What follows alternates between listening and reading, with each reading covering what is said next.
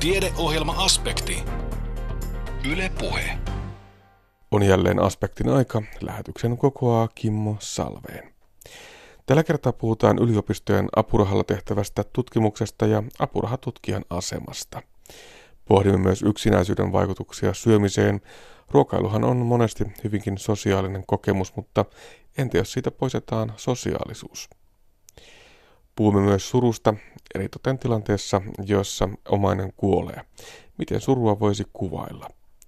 Suru on työtä, täytyy pitää itsestään huolta, pitää kiinni rutiineista, syödä ja nukkua, jotta jaksaa surra.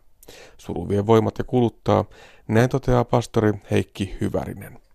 Mutta kuinka surun prosessi saadaan liikkeelle, entä kuinka kohdata sureva omainen? Tästä lisää lähetyksemme loppupuolella. Lähes jokainen yliopistossa tutkimuksen parissa puurtava tutkija on tehnyt tutkimustaan apurahan turvin. Yliopistojen rahoituksen uudistumisen myötä ulkopuolisen rahoituksen merkitys on kasvanut merkittävästi. Apurahalla tarkoitetaan tieteellistä tutkimusta, taiteellista toimintaa tai opiskelua varten myönnettyä rahallista avustusta.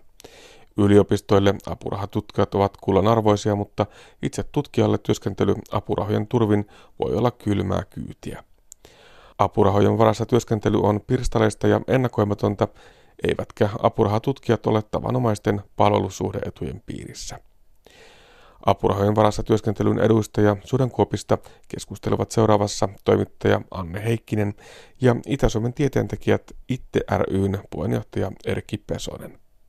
Monesti se väitöstutkimus nähdään tutkijan uran huippuna ja kohokohtana, mutta toisaalta se taitaakin olla vasta sen ihan sen tutkijan uran lähtö ja semmoinen alkupamaus. Itä-Suomen tieteentekijöiden puheenjohtaja Erkki Pesonen, mitä itse ajattelet siitä väitöksestä tutkijan uran tiettynä käännekohtana? No tietyllä laillahan se, se on tietty käännekohta, mutta ehkä sitä voisi verrata vaikka, vaikka ylioppilaaksi kirjoittamiseen. Että silloin kun kirjoittaa ylioppilaaksi, niin silloinhan tuntuu, että tietää melkein kaikesta melkein kaiken. Ja sen jälkeen sitten taas huomaa, että on paljon mitä ei vielä tiedä. Ja samaan kun väitöstutkimusta tekee, niin silloinhan niin kuin perehtyy yhteen asiaan aika, aika syvällisestikin. Mutta sitten, sitten väitöksen jälkeen vasta on niin kuin tehnyt niin sanotun tohtorikoulutuksen ja sitten voisi alkaa oikeasti olla pätevä tutkija ja oikeasti tekemään omaa itsenäistä tutkimustyötä. Mm, tämä monesti unohtuu. Ajatellaan, että se tutkijan ura on ennen väitöstä, mutta se oikeasti onkin vasta siellä väitöksen jälkeen. Miten se tutkijan ura ylipäätään yleensä etenee? Onko siinä erilaisia uraportaita, uravaiheita? No sehän etenee monessa portaassa. Että tämä väitöskirjan tekeminen on niin kuin se, mistä aloitetaan, että ryhtyy tekemään väitöskirjaa ja tekee se väitöskirja, missä etenee, etenee ja oppii lisää.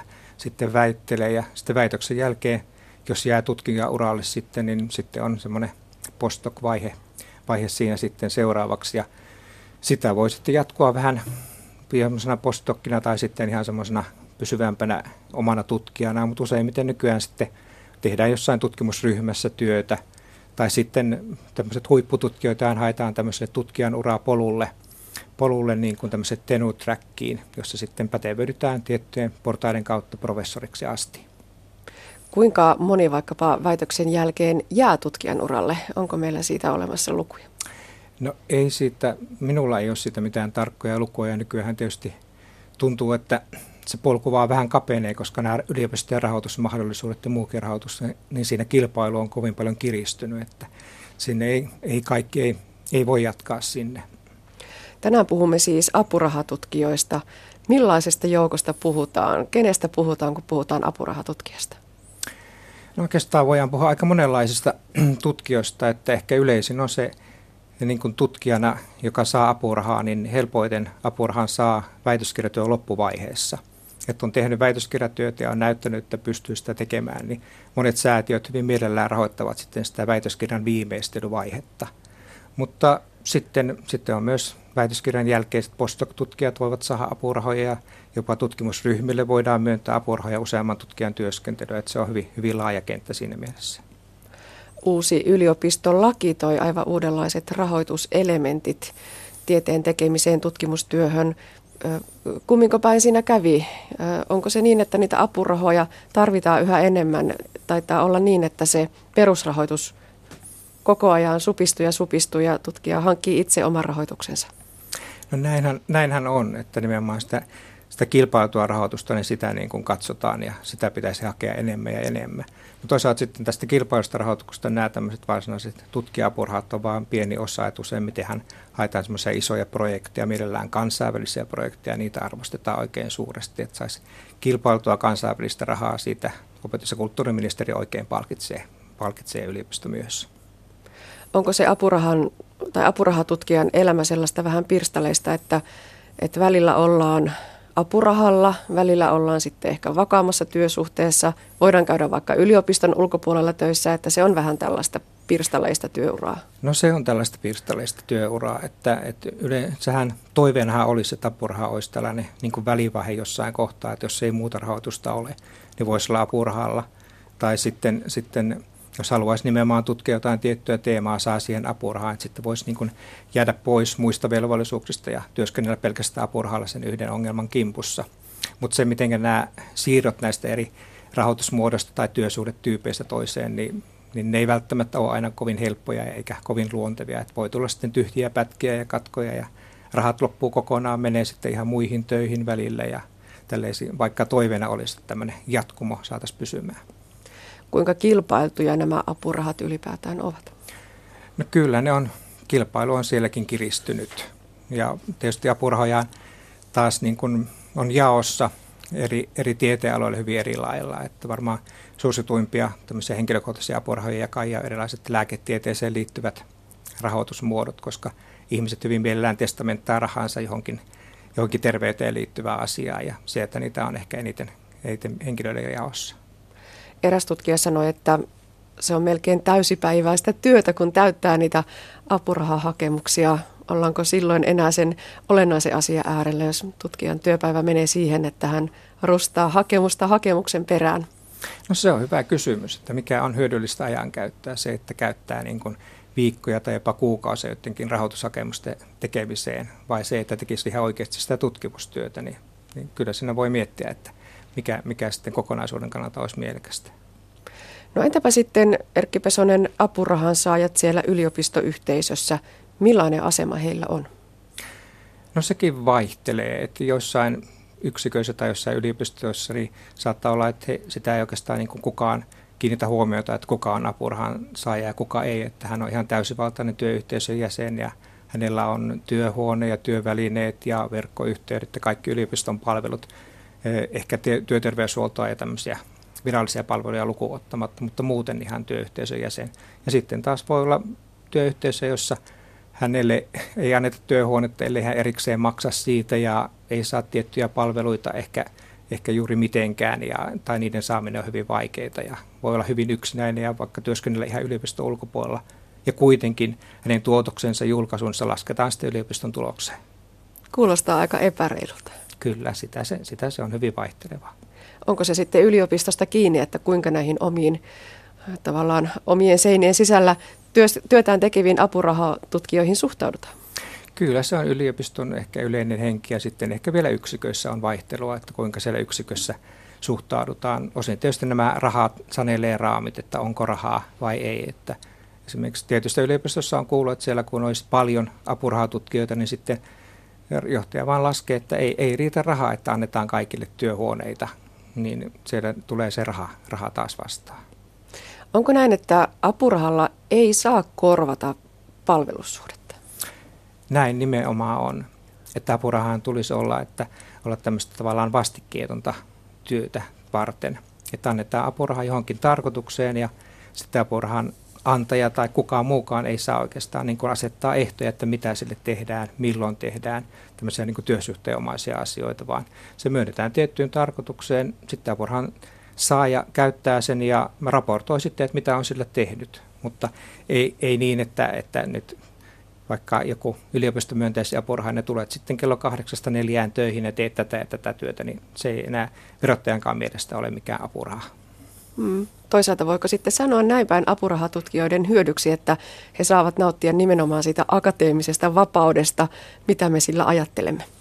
No kyllä, se ehkä on apurahan saajien suurin ilo, että he nimenomaan na- voivat nauttia siitä akateemisesta vapaudesta. Tosin nämä tietyt reunaehdot siinä sitten tulee, että, että näitä tiettyjä turvaverkkoja ympärillä ei ole no niin kuin työsuhteessa olevilla. Mm, puhutaan vielä niistä apurahatutkijoiden sudenkuopista.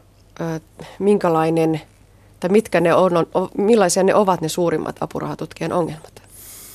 No varmaan yksi on tämä rahoituksen pätkittäisyys, että ei voi tietää saako rahaa ja onko rahaa. Ja sitten jos on hyvin pieniä apurahoja, että onko sitten jotain muuta työtä, saako yliopistolla vaikka rahaa vastaan tehdä jotain opetustyötä. Sitten tietysti nämä työttömyysturvaa ei ole, ole apurahan sailla, se apuraha ei lasketa mihinkään työttömyysturvaan. Nyt on tullut ihan muutamia vuosia sitten tuli sitten tämmöiset vakuutukset, sairausvakuutukset ja eläkevakuutukset, että ne on nyt sitten Melan kautta olemassa, kun niistä maksetaan korvauksia, että se, se parani tässä muutamia vuosia sitten sentään.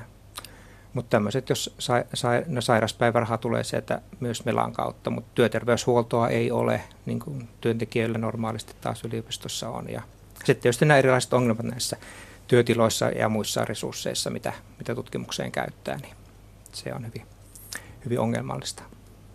Eli ihan parhaassa tapauksessa se apuraha olisi semmoinen hetkellinen, tiettyyn tutkimukseen kohdennettu apu, jolla voit tehdä sen tarkan, tarkan tuottaa työn, mutta että onko se nyt tänä päivänä vähän venynyt ja luisinut, että sillä todella yritetään korvata myös sitä yliopistojen osuutta, kun niitä rahoja ei siellä perusrahoituksessa enää ole?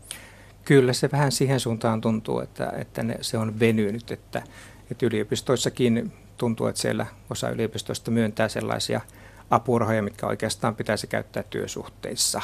Mutta siinä sitten koitetaan vähän säästää rahaa, että saataisiin pienempää siivoa useammalle, mutta sillä on sitten ne omat sivuvaikutukset ja ongelmansa kyllä. Sä työskentelet Erkki Pesonen yliopiston lehtorina Itä-Suomen yliopistossa ja olet todellakin Itä-Suomen tieteentekijöiden puheenjohtaja ja myös tieteentekijöiden liitossa. Kuinka paljon nämä apurahatutkijoiden asiat täällä teillä liitossa puhututtavat? Kyllä niistä ihan, ihan, ihan puhutaan, että ei nyt ehkä ihan joka kokouksessa, mutta, mutta aina, aina joka vuosi niitä nousee esille, aina joku uusi, uusi ongelmatyyppi putkahtaa jostain yliopistossa, että nyt onkin näin ja näin ja miten voisiko tähän jotenkin vaikuttaa, että toimittaisiin paremmin ja järkevämmin, niin kyllä ne siellä kaiken aikaa pyörii. Onko teillä myös mahdollisuus vaikuttaa? Käykö niin, että epäkohtiin on saatu korjauksia?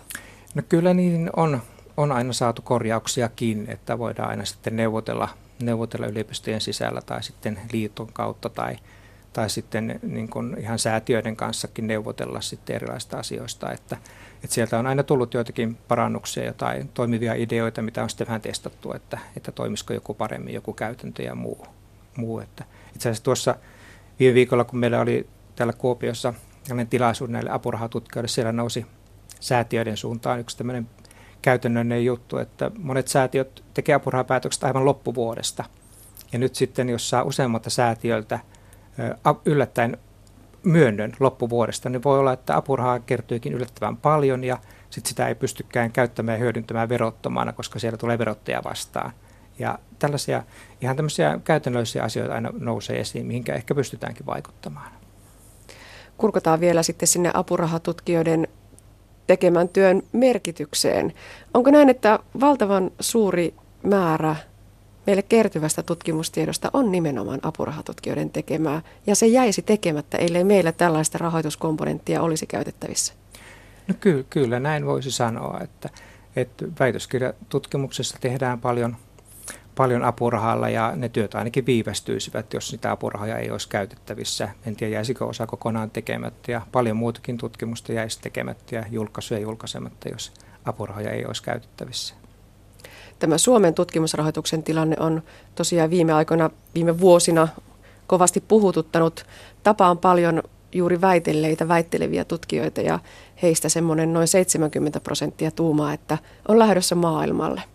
Se kuuluu tietenkin postdoc-tutkijan urakehitykseenkin, mutta oletko itse huolissasi siitä, että meitä karataan tuonne maailmalle se aivopääoma mukanaan? No kyllähän siitä, siitä, siitä olen huolissani, koska, koska niin kuin totesit, niin sehän on aivan luontevaa ja hyvää lähteä ulkomaille, että näkee mitä se maailma on siellä, kuinka siellä asiat toimivat. mutta jos yhä useammat jäävät sitten sille tielle eivätkä palakkaan takaisin, niin se on sitten aivovuotoa Suomesta ulkomaille ja se ei ole ollenkaan hyvä juttu. Ja vielä yksi näkökulma. Viime vuosina on luotu myös tällainen tiettyyn professuuriin tähtäävä niin sanottu Tenure Track-ohjelma. Niitä taitaa olla jo kaikissa yliopistoissa käytössä. Kyllä niitä on käytössä, käytössä ihan, ihan, ihan kaikissa yliopistoissa ja se on nyt tämmöinen yliopistojen johdon tämmöinen strateginen linjaus taitaa lähinnä olla, että sitä kautta haetaan sitten uusia, uusia erinomaisia professoja yliopistoihin. Millä tavalla se etenee yhden tutkijan kohdalla? Minkälainen polku se on sinne professuuriin?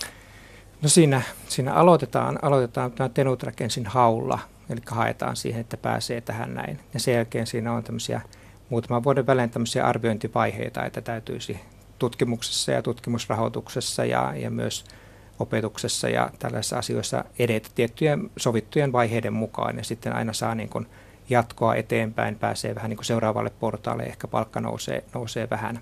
Ja sitten kun on sen koko, koko urapolun Tenutakin käynyt läpi, niin sitten tavoitteena olisi sitten pysyvä toistaiseksi professuuri. Sinänsä tietyllä laillahan tämä kuulostaa oikein hyvältä, hyvältä ura, uraa näkymältä, mutta se on kyllä aika, aika raaka peli.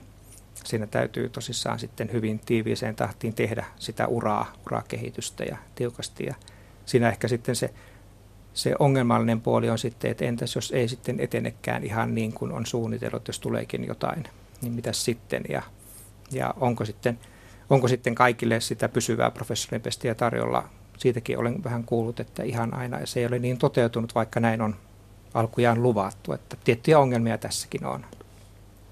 Elämme nyt keväällä juuri sitä aikaa, kun nuoret valitsevat opintoalojaan ja yhteishaku ammattikorkeakoulu- ja yliopisto-opintoihin on käynnissä. Se, että puhutaan vähän negatiiviseen sävyyn tutkijan urasta ja sen haasteista ja vaikeudesta, ajatteletko, että se voi vaikuttaa myös nuorten uravalintoihin, koulutuspaikkavalintoihin ja jatkossa siihen porukkaan, mitä yliopistoihin saadaan opiskelemaan ja sitten tutkijoiksi? No kyllähän, se, kyllähän se varmasti vaikuttaa, että jos tutkijan ura ei nähdä sellaisena niin kuin houkuttelevana urana, mahdollisena urana, missä saa toteuttaa itseään tutkia uutta ja missä on hyvät työsuhdeedut ja hyvä palkkaus. Jos, jos se ei näyttäydy tällaisena, niin varmasti muut uravaihtoehdot kuulostavat houkuttelevimmilta. Näin kertoi Itä-Suomen tieteentekijät Itte ryn puheenjohtaja Erkki Pesonen. Ruokailu on meistä monille hyvin sosiaalinen tapahtuma. Mutta millainen on yksinäisyyden ja syömisen yhteys? Miten käy, kun ruokailusta poistetaan se sosiaalisuus?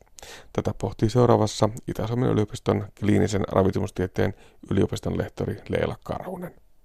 Joo, hyvää iltapäivää munkin puolesta. Oli tosiaan tosi mielenkiintoista kuulla Juhoa, kun hän on tämän asian parissa niin pitkään ollut. Ja voisi sanoa, että Juhon myötä minäkin tähän asian pariin olen päässyt. Ja tosi mielenkiintoinen tutkimusalueena on tosiaan tutkijana tuolla yliopistolla pitkään ollut. Ja syömiseen liittyvät kysymykset on mulla ollut nimenomaan tutkimusaiheena. Ja kyllähän tämä yksinäisyys selkeästi siihenkin alueisiin liittyy. Ja siitä ajattelin teille jotain tutkimushavainnoista kertoa.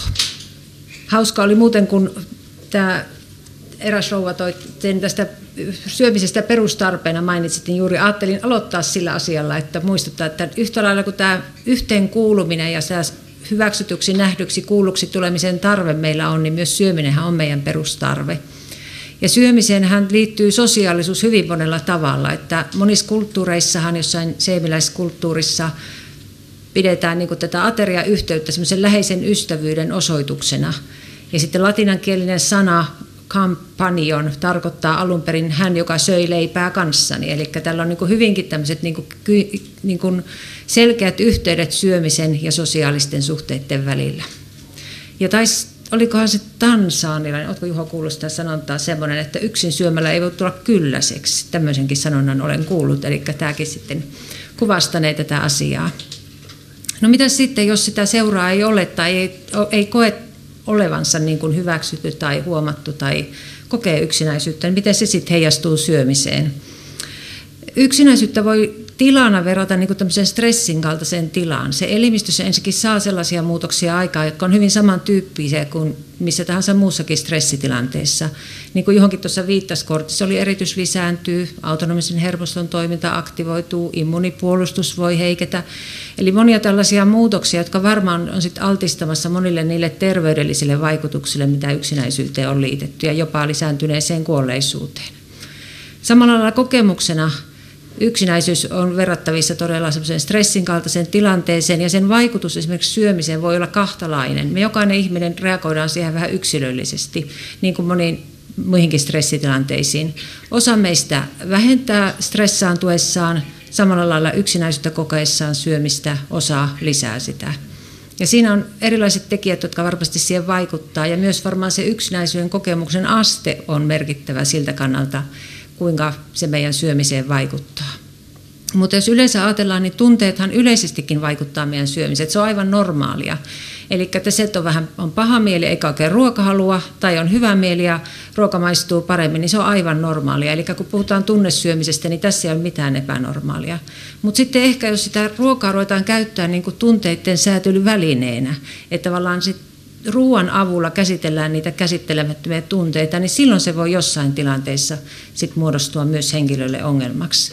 Ja monesti yksinäisyyteen saattaa liittyä juuri tämän tyyppistä syömistä, jolloin puhutaan tämmöisestä lohtusyömisestä, jolloin sitä ruoasta tulee semmoinen sen ystävän korvike ja lohduke.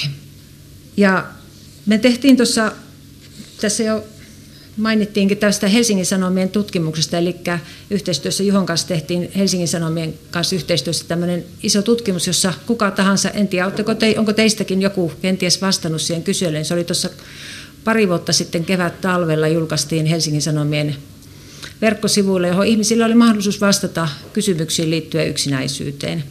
Ja siinä kysyttiin myymässä heiltä sitä, että mitä yksinäisyys on heille aiheuttanut. Ja siellä annettiin lukuisia vaihtoehtoja, joita tästä muutama otettiin esille. Ja siellä oli vaihtoehtona myös esimerkiksi lohtusyöminen.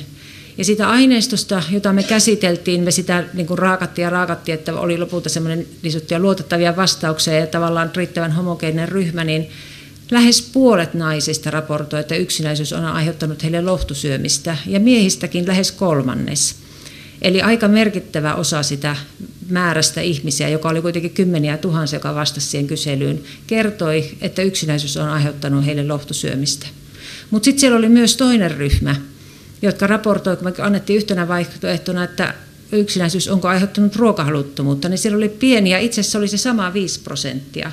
Johon mainitsit tästä, jolla on yksinäisyysidentiteettinä, että noin 5 prosenttia, niin 5 prosenttia sitä aineistosta raportoi, että yksinäisyys on aiheuttanut heille ruokahaluttomuutta. Ja sitten kun me verrattiin näitä henkilöitä, jotka kertoivat, että yksinäisyys on aiheuttanut heille lohtusyömistä, näihin henkilöihin, jotka kertovat sen aiheuttaneen ruokahaluttomuutta, niin jotenkin se kuva piirtyi silmiin, että nimenomaan nämä henkilöt, joille se yksinäisyys aiheuttaa ruokahaluttomuutta, olivat jotenkin niin vielä huonommassa asemassa, oli vielä masentuneempia, vielä yksinäisempiä.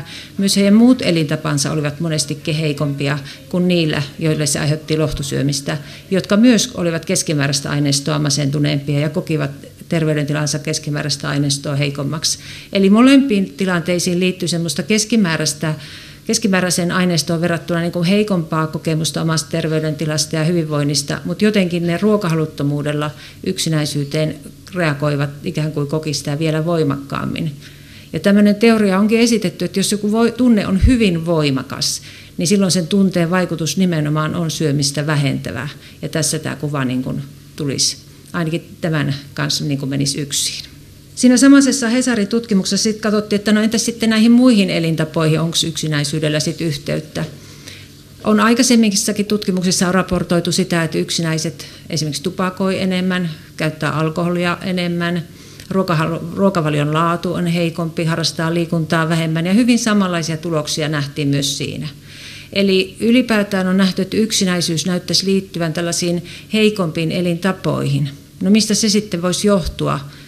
Siinä on varmastikin monia syitä, mutta yhtenä ajatuksena on esitetty se, että liittyykö siihen semmoinen yksinäisellä semmoinen oman arvon ei pidetä itseään niin arvokkaana, eikä kuin kannata satsata siihen omaan hyvinvointiin, kun ei ole ketään, joka välittää ja kelle se merkkaisi mitään. Eli jotenkin me tarvitaan toisiamme myös siihen, että me pystytään muuttaa meidän terveyskäyttäytymistä, ylläpitää hyviä elintapoja. Ja sen takia sekin on tärkeää, kun me toisiamme kannustetaan, että me sillä kannustetaan ihmisiä myös terveempiin elintapoihin, jos me ylläpidetään näitä sosiaalisia suhteita.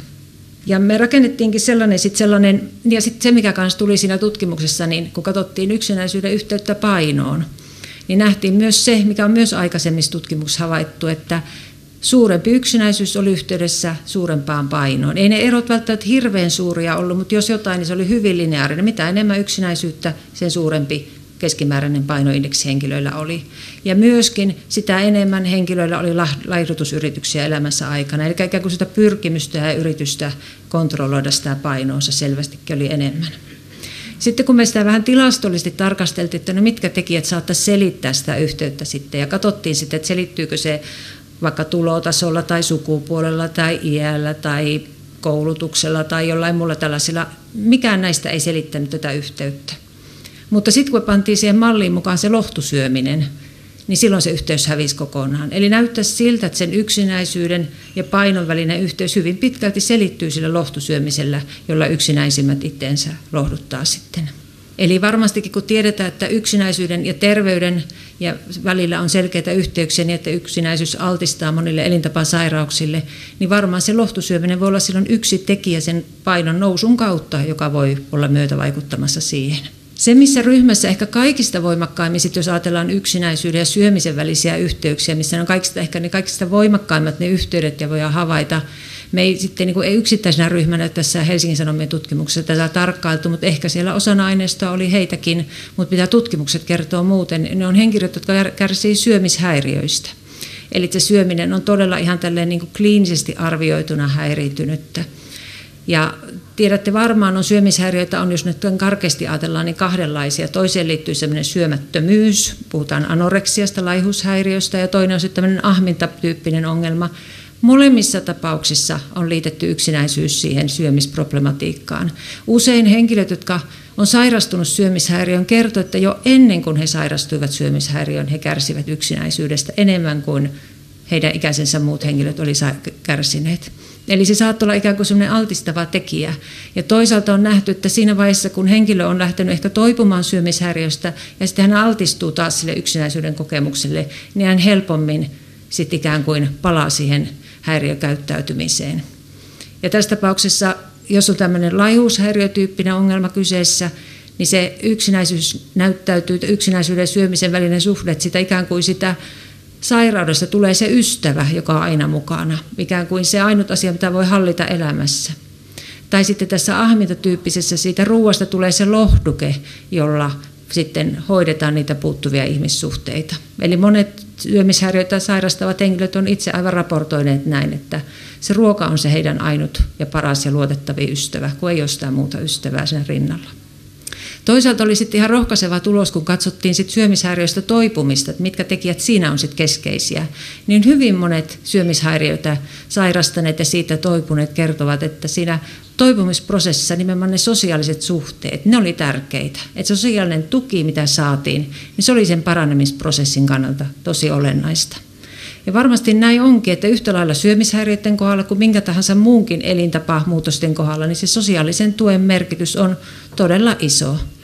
Ja jos ajatellaan yksinäisyyden torjuntaa, vähentämistä, hoitamista yhteiskunnassa, niin kyllä se silloin on kaikilla tavoin myöskin aidosti ja suoraan myös terveyden ja hyvinvoinnin edistämistä myös elintapojen ja näiden, jotka on tyypillisesti liitetty vaikka kuin toisissa, että tietynlaiset elintavat johtaa tietynlaiseen terveyteen, mutta se yksinäisyyden hoito voi ollakin se, joka auttaa paremmin, että tämä yhteys kanssa käytännössä toteutuu.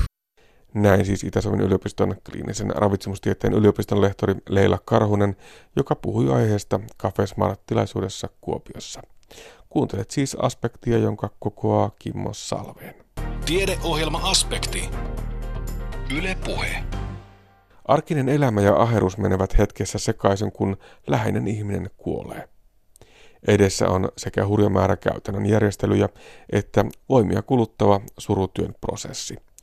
Pastori Heikki Hyvärinen toteaa, että surun kannattaa suhtautua vakavasti ja antaa sille aikaa.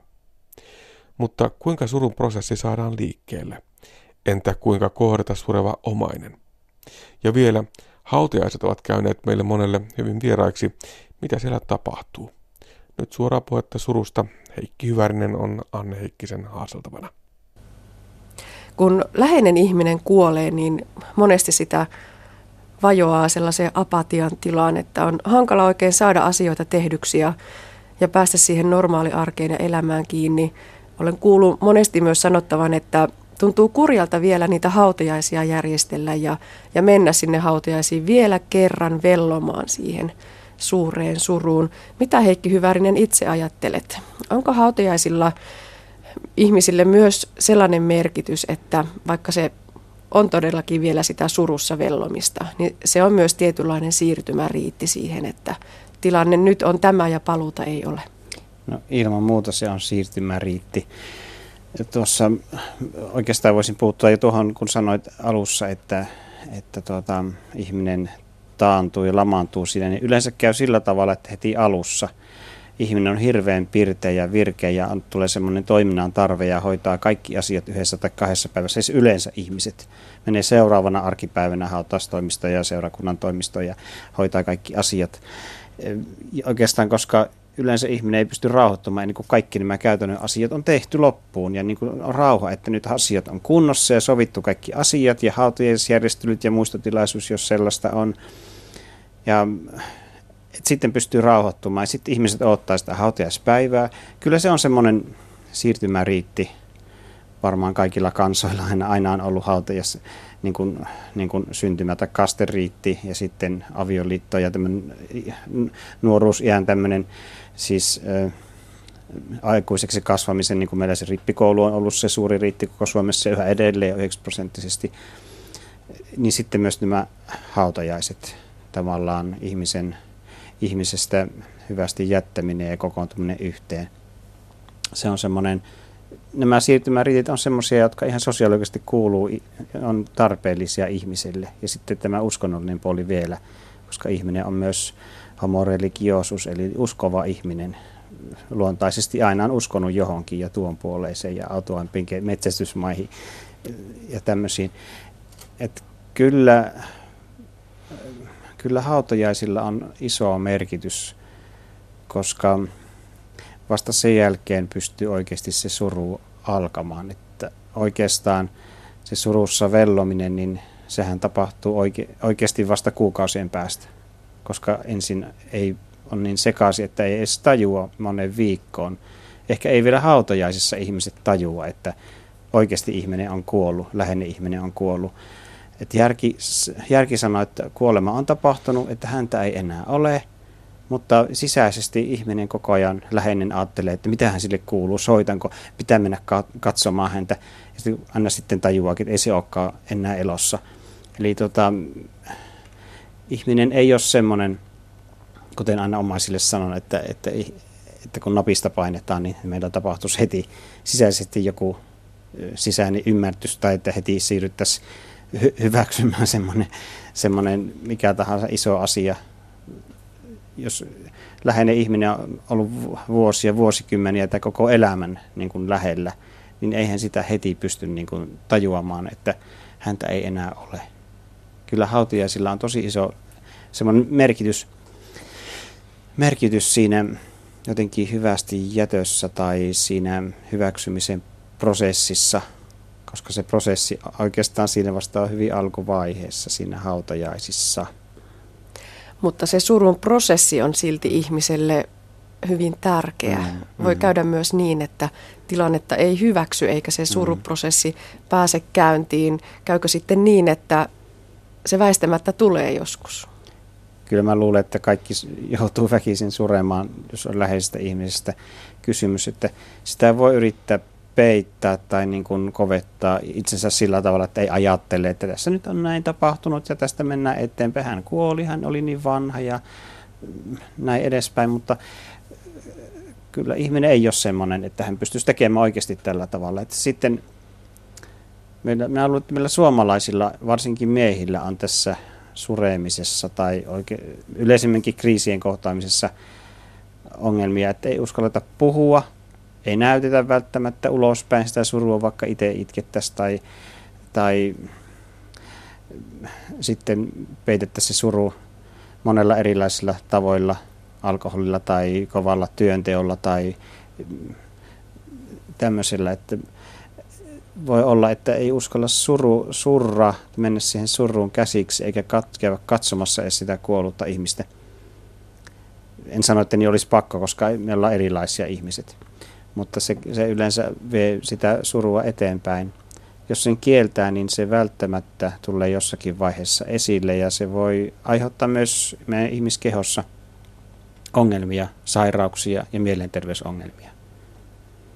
Onko olemassa mitään oikeaa tai väärää tapaa surra, tai voiko toista neuvoa? Näin kannattaa surra. Ehkä ei ole oikeaa tapaa, koska me ollaan erilaisia.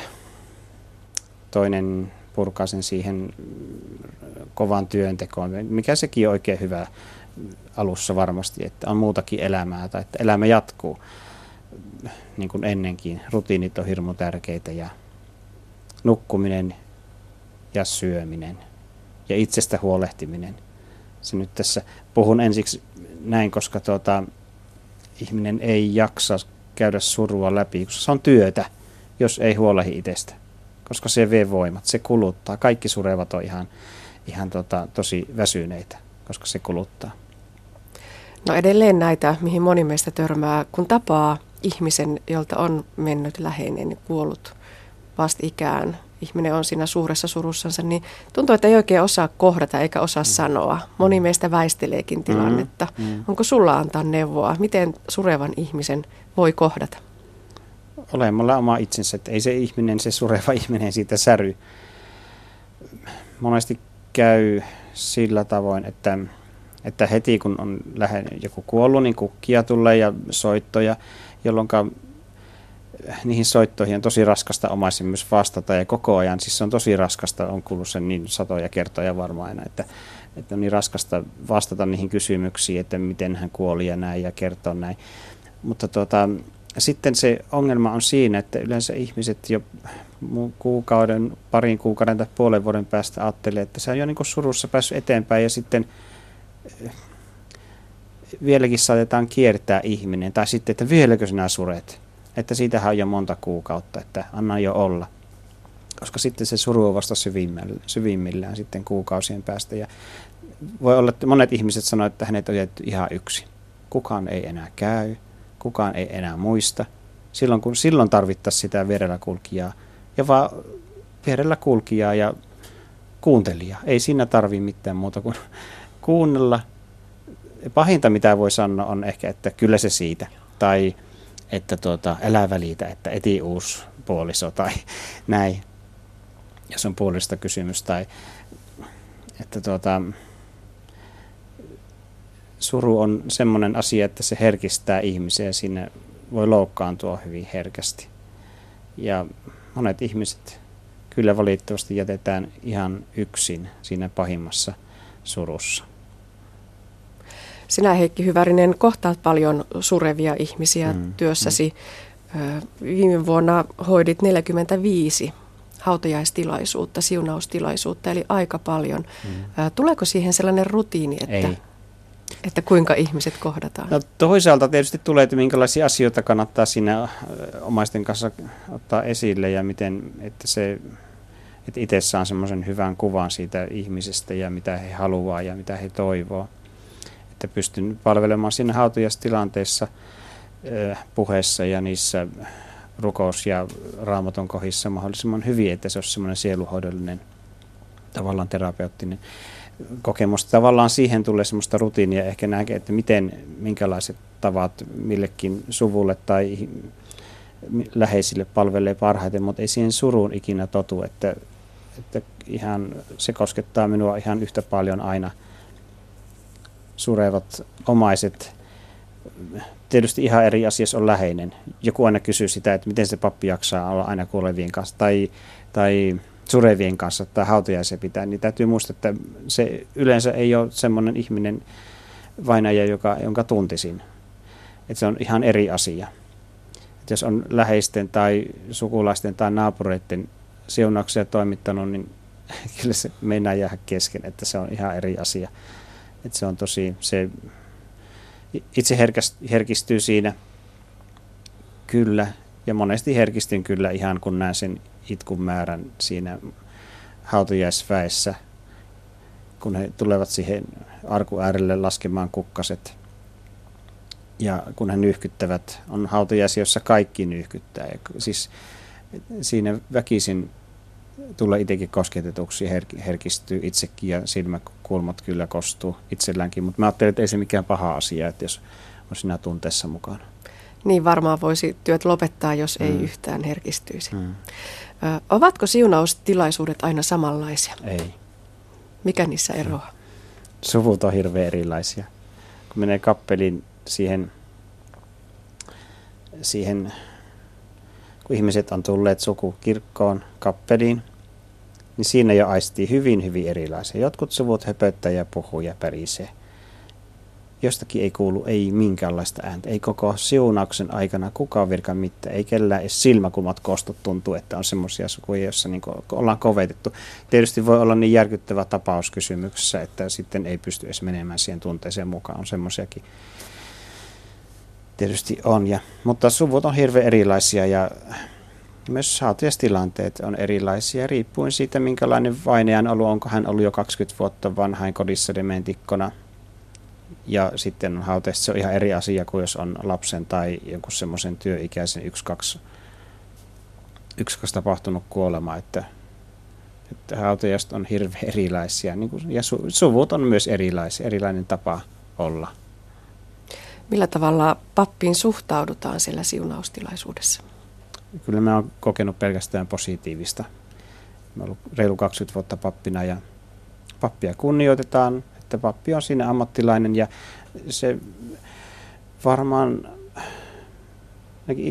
itsellä on semmoinen kokemus, että pappiin luotetaan tai pystyn ehkä olemaan sillä tavalla, että minun luotetaan ja pystyn välittämään sen, että he ei tarvitse ottaa vastuuta siitä, he saavat vaan olla siinä ja surra ja olla mukana, että minä johdan sitä tilannetta ja kanttori ja suuntio, kappel, suuntio kappelille ja sitten saattomies haudalla, että he ei tarvitse itse ajatella, miten, että he saa semmoisen luottamuksen ilmapiirin. Se on se on siinä se tärkein ja kyllä pappiin luotetaan ja ihmiset arvostaa ja pystyvät puhumaan avoimesti. Minusta tuntuu, että tosi avoimesti ihmiset puhuvat siinä.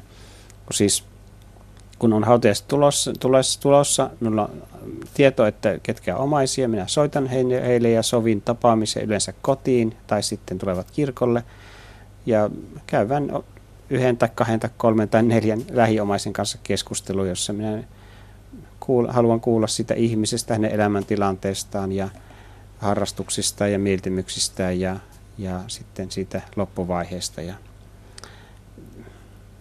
kyllä se tilanne on yleensä sellainen, että ihmiset pystyy avautumaan papille ja luottamaan. Ja koin ne tilanteet papin työ semmoisena hienoina hetkinä, että pystyn jakamaan ja olemaan tukena siinä, siinä tärkeässä tilanteessa – ottamaan suruosaa ja ehkä viemään sitä pirun verran eteenpäin tai kertomaan suruprosessista ja, ja sitten myöskin tuomaan tämän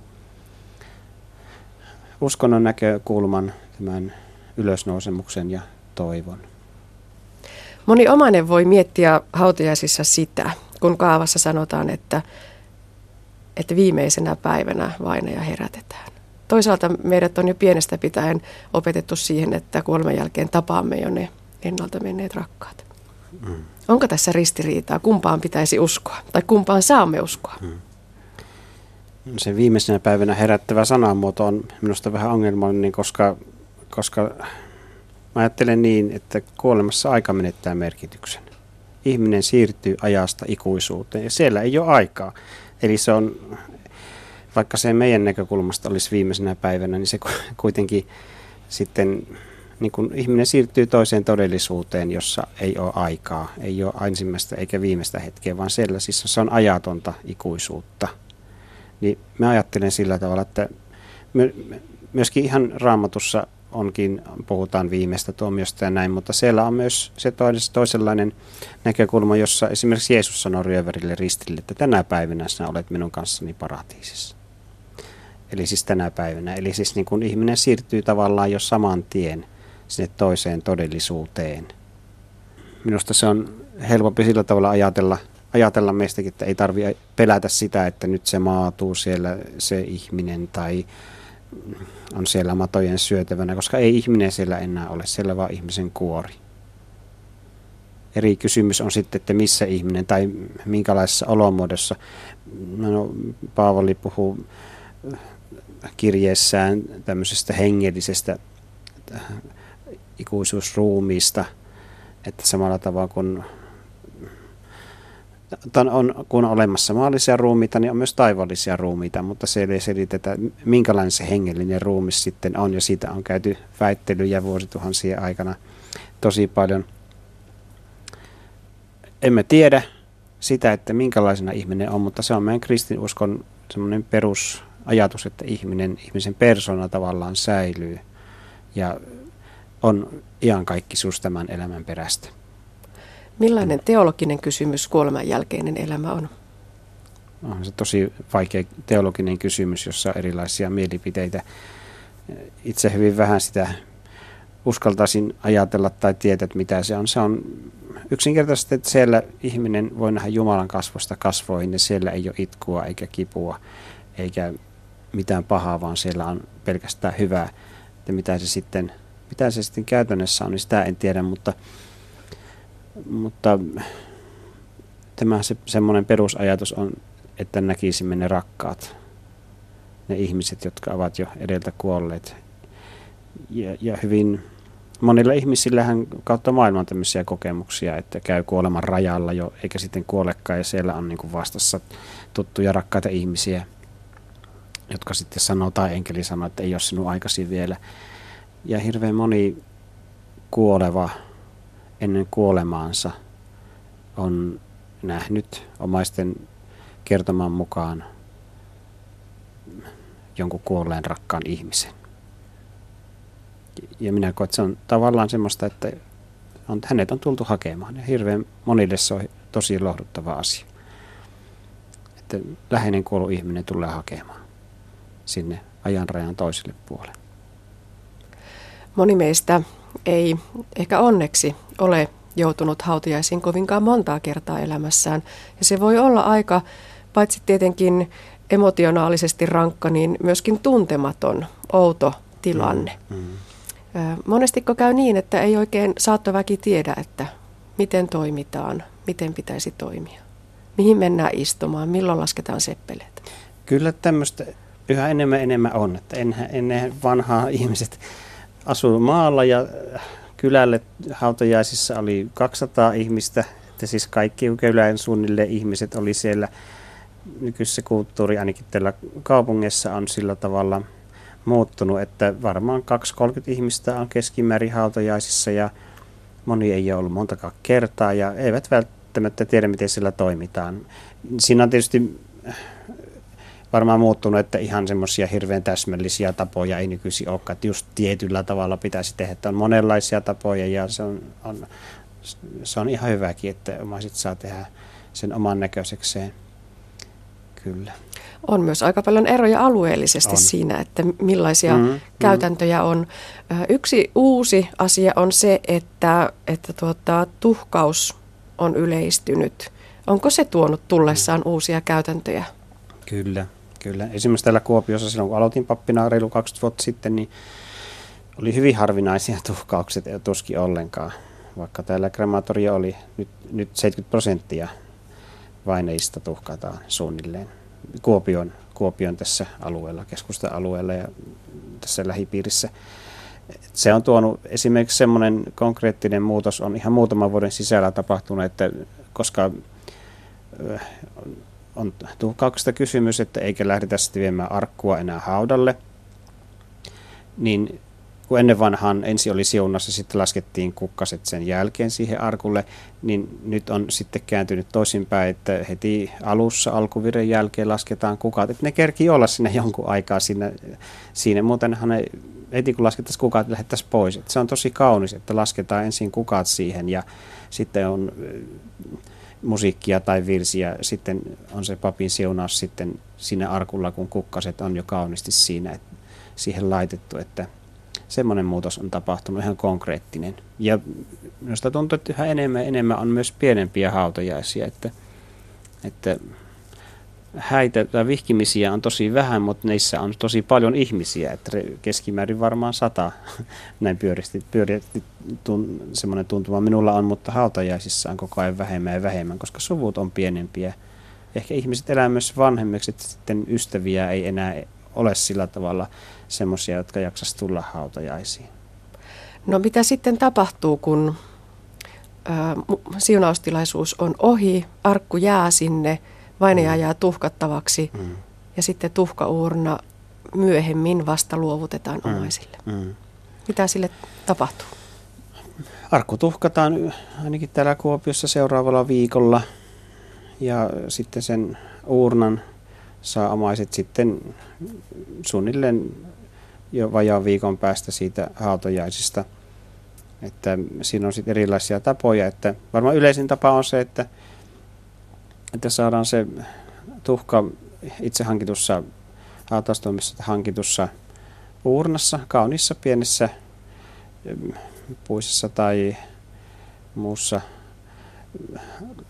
astiassa, jossa sitten kannetaan saattomiehen opastuksella sitten läheisten kanssa se uurna sinne, tule, sinne hautapaikalle ja lasketaan semmoinen metrin syvä pieni neliskanttinen, muutama 30 senttiä kantissa suunnilleen semmoinen hauta ja sinne lasketaan ja se urna sitten läheisten läsnä ollessa ja peitetään se ja sitten laitetaan vielä kukkasia siihen päälle.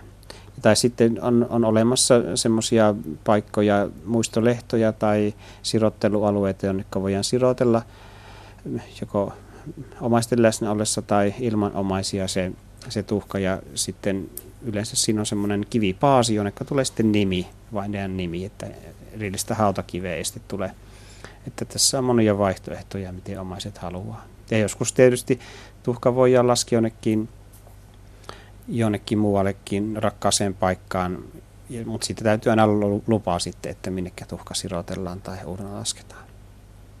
Papin työ ei ole vielä siunaustilaisuuden jälkeen ohi.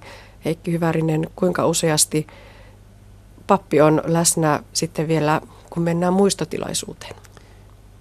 No aiemminhan se oli oikeastaan sääntö, ennen pikemminkin sääntö kuin poikkeus. Nyt on, on, kun on näitä pienempiä hautajaisia ja myös semmoisiakin ihmisiä on yhä enemmän tietysti, jotka ei kuulu kirkkoon ja joille papin läsnäolo saattaisi tuntua vähän hankalalta, niin semmoisia on enemmän kuin ennen, jossa pappi ei, sitten, pappi ei kutsuta muista tilaisuuteen syystä tai toisesta, mutta yleisemmin kyllä kutsutaan. Ja itse ainakin koen sillä tavalla, että se jotenkin se omaisten kohtaaminen ehkä jää kesken, että mielelläni haluaisin olla myös läsnä siinä muistotilaisuudessa – ehkä senkin vuoksi, että ei tarvi, tarvitsisi omaisten sitten miettiä, miten tämä niin kuin, muistotilaisuus mennyt. Voin otan useasti siinä semmoisen juontajan rooli ja vien sitä eteenpäin, että ajattelin, että se on niin kuin minun palvelus omaisille, että, että heidän ei tarvitse nyt se surun keskellä ruveta miettimään ja juontamaan tai käytännön kuvioita hoitamaan sen kummemmin, että, että siinä on semmoinen papille yleensä aika hyvä rutiini ja hyvällä tavoin pystyy sitten saamaan tämmöisiä muisteloita ja keskustelua ja jutustelua ja huumoriakin sinne aikaan, jos on semmoinen tilanne, että voi sitä huumoriakin olla. Sitten se on tosi hauska myös pappina kuunnella niitä kertomuksia sitten lapsuudesta tai, tai minkälainen työkaverina oli tai tällä tavoin. Ne on monesti aika kivoja tilanteita sitten ne muistotilaisuudet, kun, kun se jäykkyys, mikä sillä kappelissa kun se on semmoinen, semmoinen tota, jo vähän jännittävä ja pelottava tilanne etukäteen, koska sinne se tavallaan viimeinen terveys annetaan kukkien muodossa siinä itse joutuu menemään esille. Mutta sitten muista tilaisuudessa tilanne on vapautunut, kun on syöty tai juotu kahvia, niin sitten siinä tuota, voi johdattaa semmoiseen niin mukavaan sen omaisen näkö, sen, sen vainajan näköiseen muistotilaisuuteen sitten, että sen koen, että siinä voi semmoista palvelutehtävää olla tekemässä. Että siitä tulisi semmoinen mukava tilanne eikä liian jäykkä. Siis on, on sitten valmisteltuja puheita ja nekin on monesti tosi kivoja, että jotkut on nähnyt vaivaa ja puhuvat 10-15 minuuttiakin ja joskus puolikin tuntia sitten, sitten tuota tästä vainajasta ja joskus ne on pitkiäkin ne tilaisuudet. No entä sitten hautajaisten jälkeen? Onko pappi käytettävissä myös myöhemmin, jos tosiaan on niin, että suru lähtee liikkeelle, ei vielä hautajaisissa eikä mm. ennen hautajaisia? Silloin tällöin käyn ihmisten luona myös hautajaisten jälkeen. Mut, tai annan sen kuvan, että minulle voi soittaa tai voi pyytää käymään.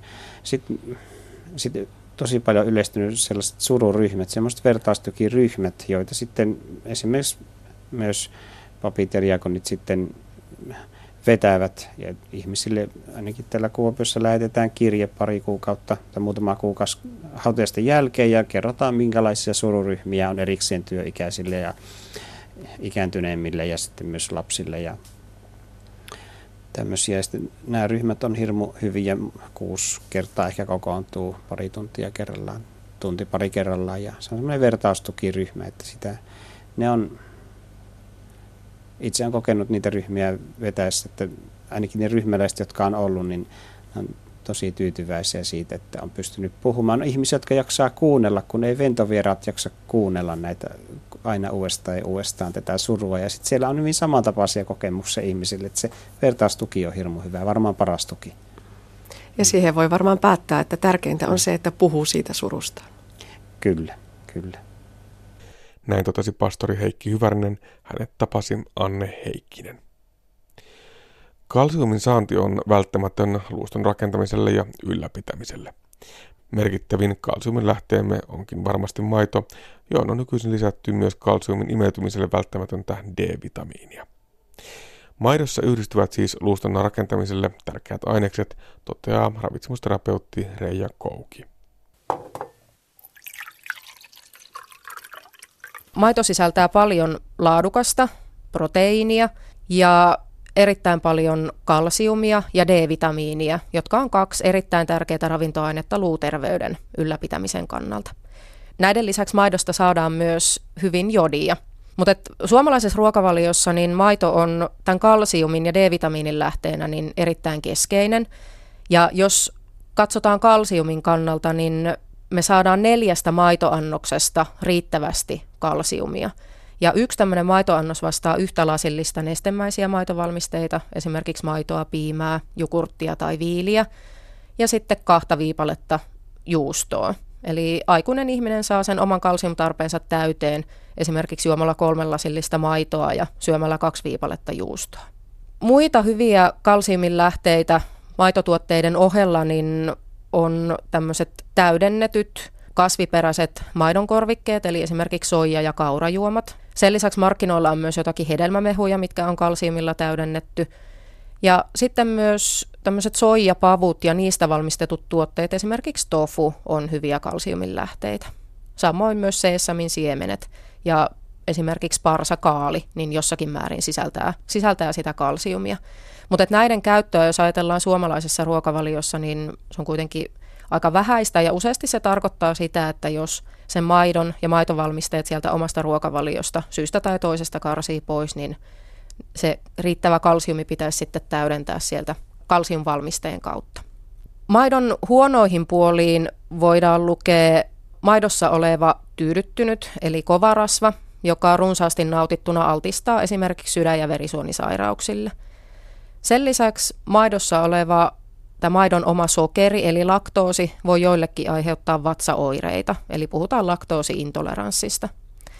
Mutta nämä maidon haittapuolet, eli tämä kovarasva ja sitten tämä mahdollinen laktoosin sietämättömyys, niin ne voidaan kiertää valitsemalla vähärasvasia ja rasvattomia maitotuotteita, ja laktoosiintoleranssista kärsivät voi valita sitten laktoosittomia ja vähälaktoosisia tuotteita. Maidon kansanterveydellisestä vaikutuksesta myöskin on ollut paljon puhetta ja tutkimusten mukaan itse asiassa näyttää siltä, että tämmöinen maitotuotteiden kohtuullinen käyttö niin voisi auttaa painonhallinnassa ja kakkostyypin diabeteksen ennaltaehkäisyssä. On joitakin tutkimuksia, joiden mukaan myös maitotuotteiden käyttö voi auttaa joidenkin syöpäsairauksien ennaltaehkäisyssä. Ja sen takia, että välillä esitetään niitä väittämiä, että maito altistaa meitä tämän tyyppisille sairauksille, niin niistä ei ole minkäännäköistä näyttöä olemassa. No näihin maidon vatsaoireisiin liittyen on käyty keskustelua myös siitä, että aiheuttaako maidon käsittely, eli pastorointi ja homogenointi, niitä vatsaoireita. mutta niistäkään ei tutkimusnäyttöä ole olemassa. Eli itse asiassa joitakin tutkimuksia, mitä on tehty, niin tämmöinen käsitelty maito on vatsaoireista kärsivillä ollut ihan yhtä hyvin siedetty kuin esimerkiksi raakamaito. Mutta toki yksittäisen ihmisen henkilökohtaista kokemusta siitä maidon sopivuudesta ei kuitenkaan voi sivuuttaa. Näin ollen jokaisella on oikeus valita itselleen sopiva maitolaatu tai mahdollisesti korvata maito muilla tuotteilla. Maidosta ja kalsiumista kertoi laillistettu ravitsemusterapeutti Reija Kouki Kuopion liikuntalääketieteen tutkimuslaitokselta. Ja näin päättyy aspekti lisäaiheesta meidän netissä osoitteessa kantti.net kautta aspekti sekä Yle Areenassa.